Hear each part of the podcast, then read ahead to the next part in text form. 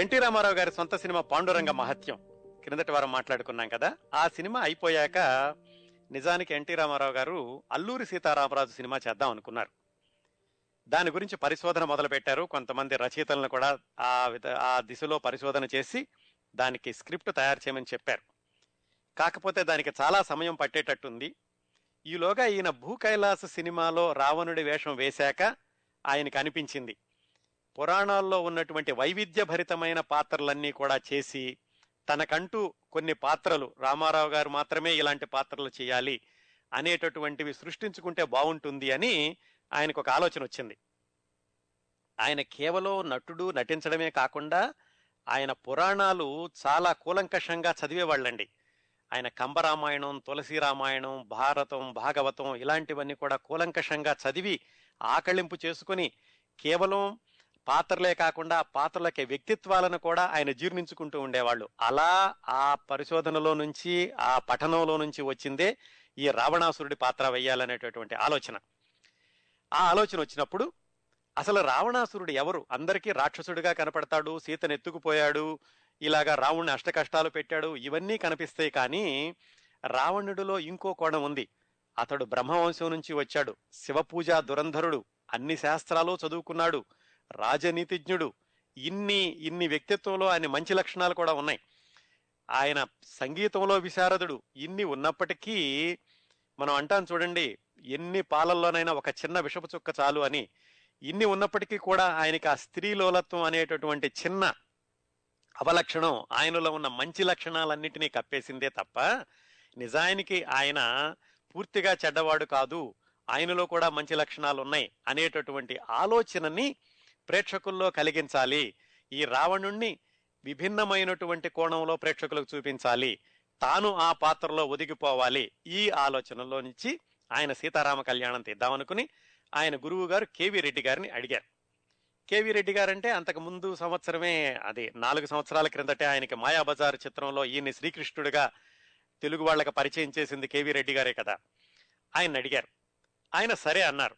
ఎందుకంటే శ్రీకృష్ణుడిగా ఎన్టీ రామారావు గారిని మలిచింది ఆయన, తీర్చిదిద్దింది ఆయన. అప్పటి నుంచి ఎన్టీ రామారావు గారంటే కూడా ఈయన ఆయనకి అంతకు ముందు సినిమాల నుంచి కూడా ఆయన అంటే చాలా అభిమానం. సరే చేద్దాం అన్నారు అని వాళ్ళు ఏం చేశారు, ఎన్టీ రామారావు గారు రాముడిగా, ఎస్వి రంగారావు గారు రావణాసురుడిగా నటిస్తారు. కేవీ రెడ్డి గారి దర్శకత్వంలో ఎన్టీ రామారావు గారు సొంత సినిమా అనే ప్రకటన కూడా వచ్చింది ఆ రోజుల్లో.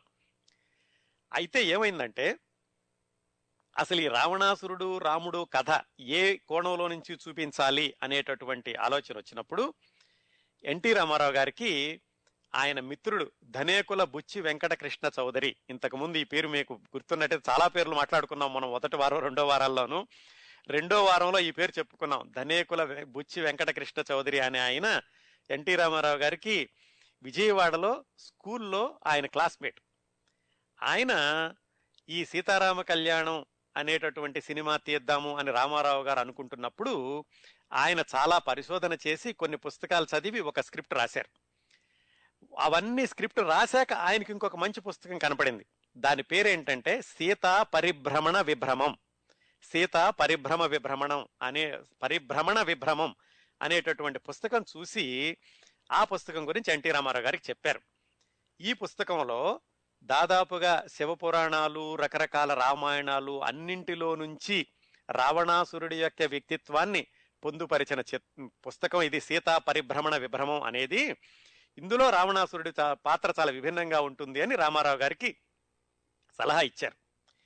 అది చూశాక రామ రామారావు గారికి ఆ పుస్తకంలోని కథ ఆధారంగా సీతారామ కళ్యాణం తీయాలి, దాంట్లో తాను రావణుడిగా నటించాలి అనేటటువంటి ఆలోచన వచ్చింది. అది కేవీ రెడ్డి గారికి చెప్పారు. కేవీ రెడ్డి గారు ఏమన్నారంటే, అయ్యా రామారావు, నిన్ను శ్రీకృష్ణుడిగా చూపించాను, ఆంధ్ర ప్రజలకి ఆరాధ్య దైవాన్ని చేశాను, నువ్వు ఆంధ్ర ప్రజల యొక్క తెలుగు వాళ్ళ పూజా మందిరాల్లోకి శ్రీకృష్ణుడిగా వెళ్ళావు, అలాంటి నిన్ను ఇప్పుడు రాక్షసుడిగా ఎలా చూపిస్తాను, నేను ఈ సినిమాకి దర్శకత్వం చెయ్యలేను అని చెప్పారు. ఆయన ఆయన అడగాల్సిన విధంగా అడిగారు.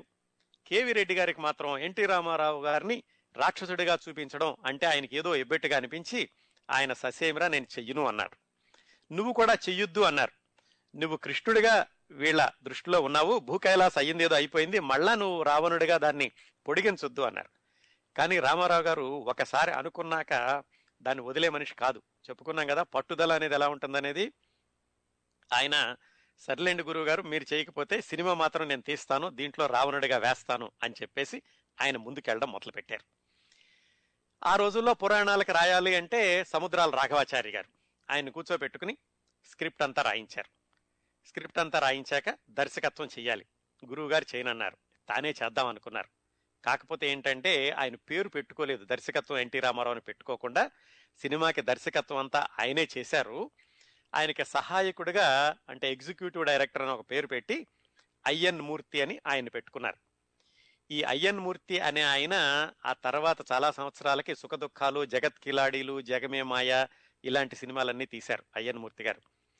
ఆయన్ని తనకు సహాయకుడిగా పెట్టుకుని, ఎందుకంటే ఆయన అప్పటికే దర్శకత్వ శాఖలో చేసి ఉన్నారు కాబట్టి సినిమా కథ ట్రీట్మెంట్ కానీ, నటీనటుల ఎంపిక కానీ, ఏ దృశ్యం తర్వాత ఏ దృశ్యం రావాలి, ఏ దృశ్యంలో ఎలాగా పాత్ర చిత్రణ ఉండాలి, ఇలాంటివన్నిటిలోనూ ఎన్టీ రామారావు గారే తుది నిర్ణయం తీసుకుని అయ్యన్మూర్తి గారి సహాయకుడిగా ఈ సినిమాని ప్రయత్నాలు ప్రారంభించారు.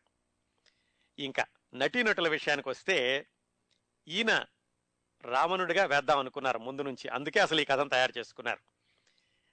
అయితే వాళ్ళ తమ్ముడు ఏం చెప్పారంటే, ఈ చిత్రానికి నిర్మాత ఆయనే కదా త్రివిక్రమరావు గారు ఎన్ఐటి ప్రొడక్షన్స్ వాళ్ళకి, ఆయనకి చెప్పినప్పుడు ఆయన కంగారు పడిపోయారు. ఇదేమిటి ఈయన రాముడు వేస్తాడు అనుకుంటే ఈయన రావణుడు అంటున్నాడు, ప్రజలు ఎలాగా ఈయన్ని చూస్తారు, పైగా ఈయన రావణుడు వేస్తే రాముడు ఎవరు వేయాలి అని ఆయన కంగారు పడ్డారు. అయితే ఈయన చెప్పారు, నేను రావణుడు వేసి రాముడు కూడా నేనే వేస్తే బాగుండదు, నిజానికి వాళ్ళ తమ్ముడు ఒక సలహా ఇచ్చారు, రావణుడు రాముడు రెండు నువ్వే అన్నా వెయ్యన్నయ్యా అని ఆయన చెప్పారు.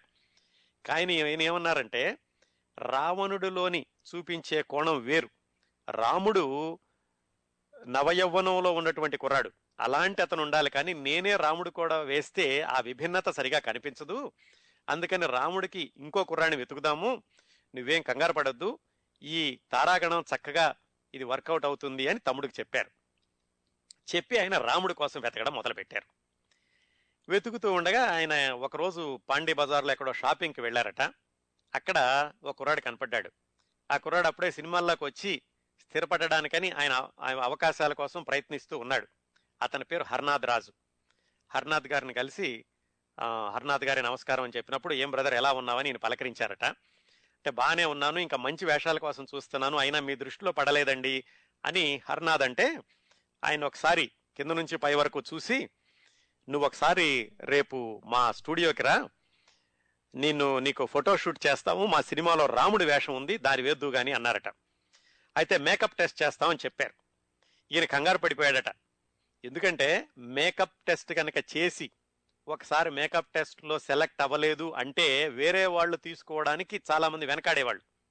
అందుకే ఆయన కంగారు పడిపోయి, ఇలా మీరు మేకప్ టెస్ట్ అంటున్నారండి, మరి ఏమన్నా తేడా వస్తే కనుక నా నట జీవితం కొంచెం దెబ్బతింటుంది అంటే, ఏం పర్వాలేదు, మీ మొహంలో ఆ రాముడి కళ కనిపిస్తోంది, మీరు రండి, మేకప్ టెస్ట్ చేశాక మీరే దాంట్లో సెలెక్ట్ అవుతారన్న నమ్మకం నాకుందని రామారావు గారు నచ్చజెప్పి ఆయన్ని మర్నాడు ఆయన్ని స్టూడియోకి రప్పించి మేకప్ టెస్ట్ చేసి ఆ విధంగా హర్నాథ్ గారిని రాముడుగా ఎన్నుకున్నారు. రావణుడు ఎన్టీ రామారావు గారైతే రాముడు హర్నాథ్. ఆ తర్వాత సీత సీత ఎవరు కావాలి, ఎవరైనా ఒక కొత్త నటిని తీసుకుంటే బాగుంటుంది, ఎందుకంటే ఈ కథే విభిన్నంగా ఉండేటటువంటి కథ. ఇలా విభిన్నంగా ఉండేటువంటి కథలో సీత పాత్రకి ఒక కొత్త నటిని ఎంపిక చేసుకుంటే బాగుంటుంది అని ఆయన రాణి రత్నప్రభ అనేటటువంటి సినిమా చూడడం తటస్థించింది. అందులో ఒక నాట్య సన్నివేశం ఉంది. ఆ నాట్య సన్నివేశం చూసి ఎందుకో ఆయనకి ఆ నాట్యం చేసినటువంటి అమ్మాయిలో సీత పోలికలు కనపడినాయి. మళ్ళా ఒకసారి వెనక్కి తిప్పి చూసి ఆ డాన్సును రెండు మూడు సార్లు చూశాక ఆ అమ్మాయిని పిలిచారు సీత పాత్రకి. ఆ అమ్మాయి పేరు మణి. ఆ మణి అన్న ఆవిడని పిలిచి ఆవిడని సీత పాత్రకని ఎంపిక చేసుకుని, ఆవిడ పేరు తర్వాత గీతాంజలి అయింది. ఈ సినిమాలో మణి అనే ఉంటుంది. ఆవిడ ఆత్మకథలో రాసుకుంటూ గీతాంజలి గారు తన గురించి రాసుకుంటూ చెప్పుకున్నారు, నాకు నట జీవితానికి ప్రాణం పోసింది, మొట్టమొదటిసారిగా నుదుటి మీద తిలకం దిద్ది, అమ్మా నువ్వు సీతమ్మ తల్లిలో ఉన్న లక్షణాలన్నీ నీలో కనిపిస్తున్నాయి, సీతమ్మ పాత్రతోటి నువ్వు ప్రవేశిస్తున్నావు, నీకు భవిష్యత్తు బాగుంటుంది అని నన్ను దీవించింది, సొంత చెల్లెల్లాగా చూసుకుంది ఎన్టీ రామారావు గారు అని గీతాంజలి గారు రాసుకున్నారు. వాళ్ళిద్దరి అనుబంధం, అన్నా చెల్లెళ్ళ అనుబంధం ఎంతలా కొనసాగిందంటే, గీతాంజలి గారి తల్లి తర్వాత రోజుల్లో, ఈ సినిమా విడుదలైపోయిన చాలా సంవత్సరాలకి గీతాంజలి గారి తల్లి మంచం మీద ఉందని తెలిసి ఎన్టీ రామారావు గారు వెళ్ళి పలకరించడానికి వెళ్ళినప్పుడు ఆయన అక్కడ ఉండగానే ఆమె తల్లి మరణించడం, ఆ తర్వాత మూడు నాలుగు గంటల పాటు అక్కడే ఉంది ఎన్టీ రామారావు గారు ఆ వ్యవహారాలన్నీ చూడడం జరిగిందట. ఇవన్నీ గీతాంజలి గారు ఒక ఇంటర్వ్యూలో గుర్తు చేసుకున్నారు. ఆ విధంగా మణి అన్న పేరుతోటి గీతాంజలి గారు ఈ సినిమాలో సీత పాత్రకి సెలెక్ట్ అయ్యారు. లక్ష్మణుడిగానేమో శోభన్ బాబు, ఆయన కూడా అప్పుడే పైకొస్తూ ఉన్నారు సినిమాల్లోకి, ఇంకా ఆయనకి పెద్ద పేరు రాలేదు. ఆయన మొట్టమొదటిసారిగా కూడా రామారావు గారు నటించిన సినిమా దైవబలం అనుకుంటాను, దాంట్లో చిన్న పాత్ర వేశారు. ఈ సినిమాలో లక్ష్మణుడిగా శోభన్ బాబు గారిని ఎంచుకున్నారు. అలాగే భరతుడిగా ఇంకొక నటుడు వేశాడండి. ఈ నటుడు తర్వాత రోజుల్లో దర్శకుడు కూడా అయ్యాడు. ఆయన పేరు కొమ్మినేని శేషగిరిరావు. ఆయన భరతుడిగా వేశాడు. కొమ్మినేని శేషగిరిరావు అంటే ఎవరంటే, ఆయన గుంటూరు నుంచి వచ్చాడు. ఆయన ప్రఖ్యాత సంగీత దర్శకుడు చక్రవర్తి గారు ఉండేవాళ్ళు కదా, చక్రవర్తి గారి పేరు కొమ్మినేని అప్పారావు. మనం చాలా వారాల క్రితం ఆయన గురించి మాట్లాడుకున్నాం. ఆయన సోదరుడు కొమ్మినేని శేషగిరిరావు. ఆయన సీతారామ కళ్యాణ సినిమాలో భరతుడిగా ఎంపిక చేశారు. అయితే ఈ రామారావు గారు ఎప్పుడైనా సరే పౌరాణిక చిత్రాల షూటింగ్ జరిగేటప్పుడు, మామూలు సినిమాల్లో కూడా ఆయన నియమనిష్టలతో ఉండేవాడు, పౌరాణిక సినిమాలు అనేసరికి ఇంకా చాలా నియమనిష్టలతోటి ఉంటూ ఉండేవాళ్ళు. ఆయన ఈ ఎన్టీ రామ హర్నాథ్ గారికేమో సిగరెట్లు కాల్చే అలవాటు ఉందట. ఈ షూటింగ్ జరుగుతున్నప్పుడు ఆయన కిరీటం తీసి పక్కన పెట్టి బయటకు వెళ్ళి సెట్ బయట వరండాలు అటు ఇటు తిరుగుతూ సిగరెట్లు కాలుస్తూ ఉండేవాడట. ఈ శ్రీరాముడి వేషంలోనే ఎవరో చెప్పారట రెండు మూడు సార్లు ఈయన ఇలా చేస్తున్నారు అని. రామారావు గారికి ఏమిటంటే, పౌరాణిక సినిమాలు తీసేటప్పుడు సెట్ బాయ్ దగ్గర నుంచి సెట్లో ఉన్న వాళ్ళందరూ కూడా నియమనిష్టలతోటే ఉండాలి, ఆ పాత్రల్ని పాత్రలుగానే చూడాలి, పాత్రధారుల్ని చూడకూడదు అనేటటువంటి నియమం ఒకటి ఉండేది. ఆయన రెండు మూడు సార్లు విని సరే మానేస్తాడేమో అని ఊరుకున్నారు. ఆ తర్వాత ఆయన పిలిపించి, నువ్వు ఇలా చేస్తున్నావట, రాముడి వేషం వేసుకున్నప్పుడు రాముడి మనసులో ఉన్నటువంటి పవిత్రత అంతా నీలో ఉండాలి, నువ్వు ఇలాగా రాముడి వేషం వేసుకుని బయటికి వెళ్ళి సిగరెట్లు తాగితే కుదరదు, ఇలా చేసేటట్లయితే కనుక సినిమాలో నుంచి నిన్ను తొలగించాల్సి ఉంటుంది అనేటటువంటి వార్నింగ్ కూడా ఇచ్చి మొత్తానికి హర్నాథ్ గారితో అలవాటు మనిపించేశారు. అలాగే ఇంకొక నటుడు ఉన్నానండి, కాంతారావు కాంతారావు గారు కాంతారావు గారు ఈ సినిమాలో నారదుడిగా వేస్తారు. ఆయన్ని పిలిచి చెప్పారట ఎన్టీ రామారావు గారు, మీరు ఈ సినిమాలో హాస్యం అనేది లేదు. శివరావు అని ఒక ఆయన ఉండేవాళ్ళు అప్పట్లో హాస్య నటుడు, ఆయన చిట్ట చివరి స్టే దశలో ఉన్నారు ఈ సినిమా తీసేటప్పుడు. ఆయన అరవై ఆరులో చనిపోయారు. ఇది అరవై ఒకటిలో వచ్చిన సినిమా కదా.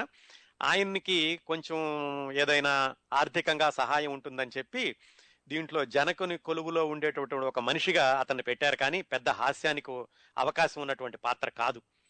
అందుకని కాంతారావు గారిని పిలిచి, దీంట్లో హాస్యం లేదు, మీ పాత్రలోనే ఎంతో కొంత హాస్యం చమ్మక్కులు ఉండేలాగా ఆ సంభాషణ మలుచుకోవడం కానీ అది కానీ ప్రేక్షకులకి కొంచెం విశ్రాంతి ఉండేలాగా మీ పాత్రతోటి చెయ్యండి అని కాంతారావు గారిని పిలిచి ఆయనకి నారదుడు పాత్ర ఇచ్చి అలా చెప్పారట. అందుకనే ఆయన చెప్పినటువంటి విషయంతో కాంతారావు గారు కొంచెం సంభాషణల్లో ఎక్కువ చనువు తీసుకుని, తన రావణుడు కదా, ఆయన నారదుడు, అందుకని రావణుణ్ణి కొంచెం ఏడిపించవచ్చు, కొంచెం ఆ విధంగా కొంచెం సంభాషణలు కూడా కొంచెం ఎక్కువగా చెప్పినప్పటికీ కూడా ఈయనేమీ అనుకోకుండా కరెక్ట్గా చెప్పారు, మంచిగా చేశారు అని ఆ కాంతారావు గారిని ప్రోత్సాహపరుస్తూ ఉండేవాళ్ళట. ఆ విధంగా నారదుడు, లక్ష్మణుడు, రాముడు, సీత, భరతుడు అందరూ కూడా సిద్ధమయ్యారు. ఇంకా ఈయన సినిమా షూటింగ్ మొదలైంది. ఈ సినిమా షూటింగ్ మొదలైనప్పుడటండి అందరినీ కూడా, మిగతా వాళ్ళందరినీ కూడా ఎవరిని పేరులతో పిలిచేవాళ్ళు కదట, రామ లక్ష్మణ అనే పిలుస్తూ ఉండేవాళ్ళు. నిర్మాత ఆయన, దర్శకుడు ఆయన, అంటే పేరుకి తమ్ముడు పేరున్నాగా, నిర్మాత ఆయన, దర్శకుడు ఆయన. ఇన్ని ఉన్నప్పుడు ఒత్తిళ్లు చాలా ఉంటాయి. అటు ఆర్థిక పరమైనటువంటి విషయాలు చూసుకోవడం, నటీనటులు జాగ్రత్తగా చేస్తున్నారా లేదా చూసుకోవటం, తను రావణుడిగా మొట్టమొదటిసారి రావణుడిలో కొత్త కోణాన్ని చూపించడం. భూకైలాసలో వేసిన రావణుడు వేరు, ఇందులో వేసిన రావణుడు వేరు. ఇన్ని ఒత్తిళ్లు, ఇన్ని బాధ్యతలు ఉన్నప్పటికీ కూడా ఆయన సెట్లో ఎంతో ప్రశాంతంగా ఉంటూ ఉండేవాడట. ఈ విషయం శోభన్ బాబు గారు రాసుకున్నారు, ఎంత ఉన్నా కానీ అంత ప్రశాంతంగా ఉంటూ ఉండేవాళ్ళు అని. పాండురంగ మహాత్యంలో ఈయనే పరిచయం చేశారని చెప్పుకున్నాం కదా, బి సరోజాదేవి గారు. ఆవిడకి ఇందులో మండోదరి వేషం ఇచ్చారు. అలాగే గీతాంజలి గారి సోదరి కూడా ఇందులో ఒక వేషం వేసిందండి, చాలా మందికి తెలియదు. శూర్పణఖగా వేసింది కూడా గీతాంజలి గారి సోదరి. ఆ తర్వాత రోజుల్లో ఆవిడ ఎక్కువ సినిమాల్లోకి రాలేదు. ఇలా వీళ్ళందరినీ ఒక చోటకి తీసుకొచ్చి ఏ పాత్రలకు ఎవరెవరు సరిపోతారో సిద్ధం చేసి షూటింగ్ మొదలు పెట్టారు ఎన్టీ రామారావు గారు. ఈ సినిమాకి సంగీతం నిజానికి ఎస్ రాజేశ్వరరావు గారు అనుకున్నారు ముందు. ఎస్ రాజేశ్వరరావు గారితోటి ఒక పాట, ఒక దండకం కూడా ఆయన స్వరపరిచారు. ఆ తర్వాత ఎందుకో కానీ ఎస్ రాజేశ్వరరావు గారి చాలా మంచి సినిమాల్లో ఆయన అలాగే నాలుగైదు పాటలు చేయడం, వెళ్ళిపోవడం జరిగింది. ఈ సినిమాలో కూడా ఏమైందో కానీ ఆయన వెళ్ళిపోయారు. ఆయన పక్కకి వెళ్ళిపోయాక ఆయన స్థానంలో గాలి పెంచేల నరసింహారావు గారని అంతకుముందు చాలా సినిమాలకు చేశారు, చాలా రోజులుగా ఆయన చేయట్లేదు. ఆయన్ని ఈ సినిమాకి సంగీత దర్శకుడిగా తీసుకున్నారు ఎన్టీ రామారావు గారు. ఆయన గాలి పెంచేల నరసింహారావు గారు ఎవరు అని ఎవరైనా తెలుసుకోవాలి అనుకుంటే ఒక్క పాట చాలండి. ఆయన చాలా మంచి పాటలు చేశారు, కానీ ఈ సినిమాలో వచ్చేటటువంటి సీతారాముల కళ్యాణము చూతము రారండి. అసలు ఈ సినిమా వచ్చాక ఆ పాట లేని వివాహం కానీ, లేకపోతే ఆ క్యాసెట్లు వచ్చిన దగ్గర నుంచి ఆ పాట లేని పెళ్లి క్యాసెట్ ఒకటి కూడా లేదు అనడంలో ఏమాత్రం అతిశయోక్తి లేదండి. నూటికి నూరు శాతం పెళ్లి క్యాసెట్లలో ఈ సీతారాముల కళ్యాణము చూతము రారండి అనే పాట ఉంటుంది. ఆ పాట స్వరకర్త, ఈ సినిమా సంగీతకర్త గాలి పెంచెల నరసింహారావు గారు. ఆయన్ని సంగీతానికి తీసుకున్నారు ఎన్టీ రామారావు గారు. ఇంకా ఈ సినిమా ఛాయాగ్రహణం విషయానికి వచ్చినట్లయితే ఎన్టీ రామారావు గారి మొట్టమొదటి సినిమా మన దేశం. ఆ సినిమాకి కెమెరామెన్ రెహమాన్ అని ఆయన. ఆయన మీద ఉన్న గౌరవంతో మొట్టమొదటిసారిగా తనకి కెమెరా ముందు తీసుకొచ్చినాడు అన్న గౌరవంతో ఆ రెహమాన్ని తన సొంత సినిమాలన్నిటికీ ఎన్టీ రామారావు గారు పెట్టుకున్నారు. అయితే తర్వాత రోజుల్లో ఏమైందంటే, ఇది యాభై నుంచి ఇది అరవై కదా, పది సంవత్సరాలు. ఈ పది సంవత్సరాల్లో రెహమాన్ గారికి కాస్త ఈ హార్స్ రేసెస్ అలవాటైనవి. గుర్ర పందాలు పట్టుకుని ఆయన ఎప్పుడు పడితే అప్పుడు షూటింగ్కి డొమ్మా కొట్టేస్తూ ఉండేవాడు. రామారావు గారికి కొంచెం కష్టం అనిపించింది. ఆయన మొట్టమొదటిసారిగా దర్శకత్వం వహిస్తూ చేస్తున్న సినిమా, ఎన్నో బరువు బాధ్యతలు, ఒత్తిళ్లు, వీటి మధ్యలో మళ్ళీ కెమెరామ్యాన్ ఈ రోజు రాలేదు, రేపు వస్తాడో లేదో తెలీదు, ఇలాంటి విషయాలన్నీ తీసుకోవాలంటే ఆయనకి చాలా కష్టంగా అనిపించింది. ఆయన ఇంటి దగ్గరే మేకప్ చేసుకుని బయలుదేరేవాళ్ళు. ఒకరోజు మేకప్ చేసుకుని స్టూడియోకి వెళ్ళడానికి బయలుదేరుతుండగా ఎవరో వచ్చి చెప్పారు, కెమెరామెన్ లేడండి, ఆయన ఇంకా రాలేదు, ఎక్కడున్నాడో కూడా తెలియదు అని. మరి సహజంగానే కొంతకాలం భరించగలరు, కానీ ఎంత ఎల్లకాలం భరించలేరు కదా. ఆయన వెంటనే ఏం చేద్దామని ఆలోచించి ఆయనకు ఒక వ్యక్తి గుర్తొచ్చాడు. అతను ఎవరంటే బొంబాయిలో బాబుభాయ్ మిస్త్రీ అని ఒక ఆయన ఉన్నారు, అతని దగ్గర అసిస్టెంట్గా పనిచేస్తున్నాడు. ఆ కుర్రాడు చాలా రోజులుగా ఎన్టీ రామారావు గారి దగ్గరికి వస్తున్నాడు, నన్ను తెలుగు సినిమాల్లో పనిచేసే అవకాశం ఇవ్వండి అని. ఆ కుర్రాడు గుర్తొచ్చి సరే ఆ కుర్రాడిని పిలుచుకురండి అని చెప్పి స్టూడియోకి వెళ్ళి ఆ రోజు షూటింగ్ క్యాన్సిల్ చేయకుండా అతనితోటి ఒక షాట్ తీయించారు. ఒక చిన్న దృశ్యం తీసి ఆ దృశ్యం తీసాక చూసుకుని ఆయన్నే ఈ సినిమాకి ఛాయాగ్రహణ దర్శకుడిగా కొనసాగించారు. అతని పేరు రవికాంత్ నగాయిచ్. తర్వాత చాలా అద్భుతమైనటువంటి సినిమాలకి ఆయన ఛాయాగ్రహణ దర్శకత్వం వహించారు. అలాగే ఆయన మహాబలుడు అని ఒక సినిమాకి కూడా ఆయన దర్శకత్వం చేశారు, రవికాంత్ నగాయిచ్. ఆ విధంగా రవికాంత్ నగాయిచ్ని తెలుగు తెరకి పరిచయం చేసింది కూడా ఎన్టీ రామారావు గారు తాను మొట్టమొదటిసారిగా దర్శకత్వం వహించిన ఈ సీతారామ కళ్యాణం సినిమా ద్వారా అన్నమాట. ఈ సినిమాలో ఈ కెమెరామ్యాన్ యొక్క గొప్పతనం ఎక్కడుంటుందో చూడాలి అంటే ఒక దృశ్యం చెప్తాను, చాలా చెప్పుకోవచ్చు, ఒక దృశ్యం చెప్తాను. ఏమిటంటే రావణాసురుడికి పది తలలు ఉంటాయి, పది తలల్లోనూ ఎన్టీ రామారావు గారే కనిపించాలి కదా. అందుకని ఆ పది తలలు తీయడం కోసమని ఆ ఫిలింని పది సార్లు ఎక్స్పోజ్ చేసేవాళ్ళు అట్టండి. అంటే ఈ సినీ నిర్మాణ ప్రక్రియతోటి కొంచెం ఏమైనా పరిచయం ఉన్న వాళ్ళకి అర్థమవుతుంది. అంటే మనం ద్విపాత్రాభినయం చేసినప్పుడు ఇప్పుడున్నటువంటి కంప్యూటర్ గ్రాఫిక్స్, ఈ ఆధునిక పరిజ్ఞానం లేని రోజుల్లో ద్విపాత్రాభినయం చేయాలంటే ఒక పాత్రతోటి ఆ సీన్ తీసి మళ్ళా రీల్ వెనక్కి తిప్పి అతన్ని పక్కకు జరిపి మాస్క్ షాట్ అంటారు, మాస్క్ చేసి అలా తీయాలి. అలా తీసేవాళ్ళు ఈ గ్రాఫిక్స్ లేని రోజుల్లో. మరి ఈ యాభై సంవత్సరాల క్రిందట ఈ సినిమా తీసినప్పుడు ఇంకా అసలు ఏమీ సాంకేతిక పరిజ్ఞానం లేదు కాబట్టి పది తలలు తీయాలంటే పది సార్లు ఆయన ఎక్స్పోజ్ చేశాట ఫిలింని. ఇదంతా కూడా కెమెరామెన్ యొక్క గొప్పతనం. అలాగే నిజానికి ఇందులో చాలా సీన్లు, ఏది రామలక్ష్మణుల్ని విశ్వామిత్రుడు అడవులకు తీసుకెళ్లడం, తాటకిని వధించడం, అహల్య శాపం, ఇలాంటివన్నీ కూడా అడవుల్లో తీయాల్సినవి అవుట్డోర్లో. అలా కాకుండా సినిమా స్టూడియోలోనే సెట్టింగ్ వేసి ఇలాంటి వాటన్నింటినీ తీసి అవి నిజంగా బయట తీశారు అనేటటువంటి భ్రమ కలిగించిన వ్యక్తి కూడా రవికాంత్ నగాయిచ్, ఈ కెమెరామ్యాన్. ఆ తర్వాత గులేబ కావళి కదా, శ్రీకృష్ణ పాండవీయం, వరకట్నం ఇలాంటి సినిమాలన్నిటికీ కూడా ఆయనతోటే ఆయన సంగీ ఛాయాగ్రహణ దర్శకత్వాన్ని కొనసాగించారు. ఇంకా చాలా ట్రిక్స్ చేశారండి. ఈ సినిమా చూస్తూ ఒకసారి మీరు అనుకుంటే కనుక ఎన్టీ రామారావు గారి దర్శకత్వం, కెమెరామ్యాన్ కూడా ఎలా తీశాడు అనేటటువంటి కోణంలో చూస్తే రవికాంత్ నగాయిచ్ యొక్క గొప్పతనం కనిపిస్తూ ఉంటుంది దీంట్లో. ఇంకా ఈ సినిమా తీసేటప్పుడు అటండి ఎన్టీ రామారావు గారు ఒక యజ్ఞంలాగా భావించేవాళ్ళట ఈ సినిమా నిర్మాణాన్ని. ఇందులో ఒక యజ్ఞం సీన్ ఉంది. ఆ యజ్ఞానికి సంబంధించిన సీను చేసేటప్పుడు ఆవు నెయ్యి పోస్తారు మామూలుగా యజ్ఞంలో. ఈయన నిజంగానే ఆవు నెయ్యిని తెప్పించి ఆ హోమగుండంలో పోసి ఆ సీను చిత్రీకరించారట. అలాగే ఈ రావణాసురుడు కైలాస పర్వతాన్ని ఎత్తేటటువంటి దృశ్యం ఉంటుంది. అది ఎలా తీయాలి, ఈయనే కదా దర్శకుడు, ఈయనే ఆ దృశ్యాన్ని ఊహించాలి. ఎలా ఊహించాలి, ఈ రావణుడు కళ్యాణ కైలాస పర్వతాన్ని ఎత్తేటటువంటి దృశ్యం ఎలా ఉండాలి అని నేను అనుకున్నప్పుడు ఎల్లోరా కేవ్స్లో ఒక బొమ్మ ఉంది. ఎల్లోరా గుహల్లో కైలాస పర్వతాన్ని రావణుని ఎత్తేటటువంటి ఒక శిల్పం ఎల్లోరా గుహల్లో ఉంది. ఆ దృశ్యాన్ని చూసి అదే విధంగా ఉండేలాగా ఈ సినిమాలో చిత్రీకరించారు ఎన్టీ రామారావు గారు. అలాగే ఇంకొక దృశ్యం ఉంటుందండి దీంట్లో. ఏమిటంటే ఈ నారదుడు చెబుతాడనమాట, ఈ కైలాస పర్వతానికి వెళ్ళి నువ్వు తపస్సు చేస్తే శివుడు వస్తాడని. ఈయన వెళ్ళి రావణాసురుడు వెళ్ళి శివుని చూడాలని తపస్సు చేస్తే ఆయన ఎంతసేటికి రాబోయే రాకపోయేసరికి ఆత్మార్పణ చేసుకునే మార్గంలో తన పేగులను తీసి తంత్రులుగా మార్చి వీణానాదం చేస్తాడు ఎన్టీ రామారావు గారు. చూడండి ఒకసారి, అది ఒక్కటి చాలండి. ఆ ఒక్క దృశ్యం చూస్తే ఈయన్ని విశ్వవిఖ్యాత నట సార్వభౌమ అని ఎందుకన్నారో తెలుస్తుంది. ఆ ఆ వీణా తంత్రుల్ని, పేగుల్ని వీణలుగా తీసి మోగించేటప్పుడు వచ్చేటటువంటి వీణానాదాన్ని చేసిన వ్యక్తి ప్రఖ్యాత వైణికుడు ఆయన ఏమని శంకర శాస్త్రి గారు, ఆయన కీర్తిశేషులు ఏమని శంకర శాస్త్రి గారు. ఆయన ఆ వీణానాదాన్ని ఇచ్చారు, దాన్ని ఈ దృశ్యానికి వాడుకున్నారు ఆయన. ఈ ఇవన్నీ చూసి అక్కినేని నాగేశ్వరరావు గారు తర్వాత ఈ సినిమా చూశాక కొన్ని రోజులు ఆయన అనుకున్నారట, ఎన్టీ రామారావు గారు లాగా చెయ్యాలి, ముఖ్యంగా ఈ వీణానాదం ఆయన పేగులు తెంచేసుకునే వీణగా లాగా వాటిని వాయించేటటువంటి దృశ్యం చూసి అలా చెయ్యాలని అక్కినేని నాగేశ్వరరావు గారు చాలా రోజులు అద్దం ముందు ప్రాక్టీస్ చేసి నాకు కుదరదు, నేను ఈ వేషాలకు పనికిరాను అనుకున్నారట.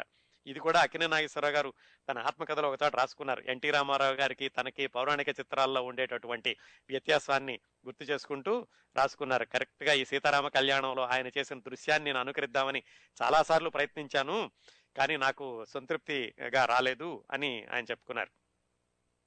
ఈ విధంగా ఎన్టీ రామారావు గారు చేసిన పరిశోధన, ఆయనకు పౌరాణిక గ్రంథాల మీద అప్పుడప్పుడే తెచ్చుకుంటున్నటువంటి పట్టు, ఇవన్నీ కలిపి రావణాసురుని కొత్త కోణంలో చూపిస్తూ ఆయన తీసిన చిత్రం సీతారామ కళ్యాణం పూర్తయింది. పూర్తయ్యాక మొట్టమొదటిసారి కాపీ వచ్చాక ఆయన మొట్టమొదటిసారిగా చూపించాల్సిన వ్యక్తి మరి ఆయన గురువు గారు కేవీ రెడ్డి గారు. కేవీ రెడ్డి గారికి చూపించారు. ఆయనే కదా ఈయన వద్దంది, నువ్వు రాక్షసుడి పాత్ర వేయొద్దు, కృష్ణుడి పాత్ర వేశావు అని ఆయనకి చూపించినప్పుడు ఆయన చూసి చాలా బాగా తీసావయ్యా రామారావు, నా నా అంచనా తప్పు చేశావు, నువ్వు బ్రహ్మాండంగా తీసావు, ఈ సినిమా బాగా ఆడుతుంది అని చెప్పి ఆయన దీవించారు తన శిష్యుడిని. అలాగే ఆ సినిమా పంతొమ్మిది వందల అరవై ఒకటి జనవరి ఆరున విడుదలైంది. తొమ్మిది కేంద్రాల్లో వంద రోజులు ఆడిందండి. అద్భుతమైనటువంటి ప్రేక్షకాదరణ. ఎన్టీ రామారావు గారిని రావణాసురుడిగా చూసి, అంతకుముందు సం అంతకుముందు నాలుగేళ్ల క్రితమే ఆయన కృష్ణుడిగా చూసి కృష్ణుడు అంటే ఇలా ఉంటాడు అని అనుకున్నారో, ఇందులో రావణుడు చూసి రావణుడిలో కూడా ఇంత రాజసం ఉంటుందా, రావణుడిలో కూడా ఇన్ని మంచి కోణాలు ఉన్నాయా అనేటటువంటి ఆలోచనని ప్రతి ప్రేక్షకుడి మనసులోనూ కలిగించగలిగారు ఎన్టీ రామారావు గారు. అది ఆయన నటుడిగా ఆయన గొప్పతనం, దర్శకుడిగా ఆయన గొప్పతనం. ఆయన పేరు వేసుకోకపోవడం అనేది ఆయనలో ఉన్నటువంటి ఏమంటారు వినయం అనండి, లేకుంటే ఒదిగి ఉండేతనం, దానికి నిదర్శనం ఆయన పేరు వేసుకోకపోవడం. ఈ సినిమానే కాదండి, దీని తర్వాత ఆయన సొంతంగా తీసిన గులేబ కావళి కథ సినిమాకి కూడా ఆయన దర్శకుడిగా పేరు వేసుకోలేదు. అయితే చాలామంది పెద్దవాళ్ళు ఏం చెప్పారంటే, ఇలా సినిమా టైటిల్స్లో దర్శకుడి పేరు లేకపోవడం అనేది సంప్రదాయం కాదు, బయట వాళ్ళు రకరకాలుగా ఆలోచించుకుంటారు, అందుచేత మీ పేరు వేసుకోవడం మొదలు పెట్టండి అంటే ఆయన శ్రీకృష్ణ పాండవేయం సినిమా నుంచి పేరు వేసుకోవడం మొదలుపెట్టారు. లేకపోతే ఈ మొదటి రెండు సినిమాలకి కూడా ఆయన దర్శకుడిగా పేరు వేసుకోలేదు. ఆ విధంగా పేరు వేసుకోకపోయినా ఆయన దర్శకత్వం చేసిన మొట్టమొదటి సినిమా సీతారామ కళ్యాణం. ఇంకొకటి ఉందండి ఈ సినిమాలో, ఇంకో ప్రత్యేకత ఏమిటంటే ఈ సినిమాలో పేర్లు రావడానికి ముందు ఎన్టీ రామారావు గారు ఆయన తమ్ముడు త్రివిక్రమరావు గారు ఇద్దరూ కలిసి వాళ్ళ అమ్మా నాన్నల్ని కూర్చోపెట్టి వాళ్ళకి పూజ చేస్తూ ఉంటారు. ఈ విధంగా ఎన్టీ రామారావు గారి తల్లిదండ్రులు లక్ష్మీ చౌదరి గారు, వెంకటరామ గారు తెర మీద కనపడేది కూడా ఈ సినిమాలోనే. అదండి ఆయన సీతారామ కళ్యాణం చిత్రంలో ఎన్టీ రామారావు గారు రావణుణ్ణి తీర్చిదిద్దిన విధానం, మిగతా కథను తీర్చిదిద్దిన విధానం, ఆయన యొక్క దర్శకత్వ ప్రతిభ ప్రతి దృశ్యంలోనూ కనిపిస్తూ ఉంటుంది. ఈ రావణుడి పాత్ర మీద ఆయనకి ఆసక్తి ఎన్ని రోజులైనా కానీ తగ్గలేదు. అందుకనే పంతొమ్మిది వందల డెబ్బై ఒకటిలో శ్రీకృష్ణ సత్యలో కొంతసేపు రావణుడి పాత్ర వేశారు. అలాగే పంతొమ్మిది వందల డెబ్బై ఎనిమిదిలో అందులో మళ్ళీ రావణుడు రాముడు ఇద్దరే వేస్తూ ఆయన శ్రీరామ పట్టాభిషేకం సినిమా తీశారు. కానీ ఆయనే చెప్పారట, నేను మళ్ళీ ఆ సీతారామ కళ్యాణంలో నటించినటువంటి రావణుడి పాత్రని మళ్ళీ నేను పునఃసృష్టి చేయలేకపోయాను, ఇప్పటికీ నాకు ఆ పాత్రే రావణుడు అంటే అని ఆయనే చెప్పారట ఒక సందర్భంలో. అవండి సీతారామ కళ్యాణం చిత్ర విశేషాలు. ఎన్టీ రామారావు గారు దర్శకుడిగా మారి, అంటే దర్శకుడిగా నటుడిగా కొనసాగుతూ దర్శకుడిగా కొత్త అవతారం ఎత్తి తీసిన సినిమా సీతారామ కళ్యాణం చిత్ర విశేషాలు. ఈ సీతారామ కళ్యాణం అనుకున్నప్పుడు మనకి గుర్తొచ్చే పాట సహజంగానే సీతారాముల కళ్యాణము చూతం రారండి. ఆ పాటతోటి, ఈ రావణుడి పాత్రతోటి ఎన్టీ రామారావు గారు తెలుగు ప్రేక్షకుల మీద పౌరాణిక చిత్రాలు, పౌరాణిక పాత్ర అంటే సరికొత్త కోణాన్ని ఆయన కలిగేలాగా చేశారు.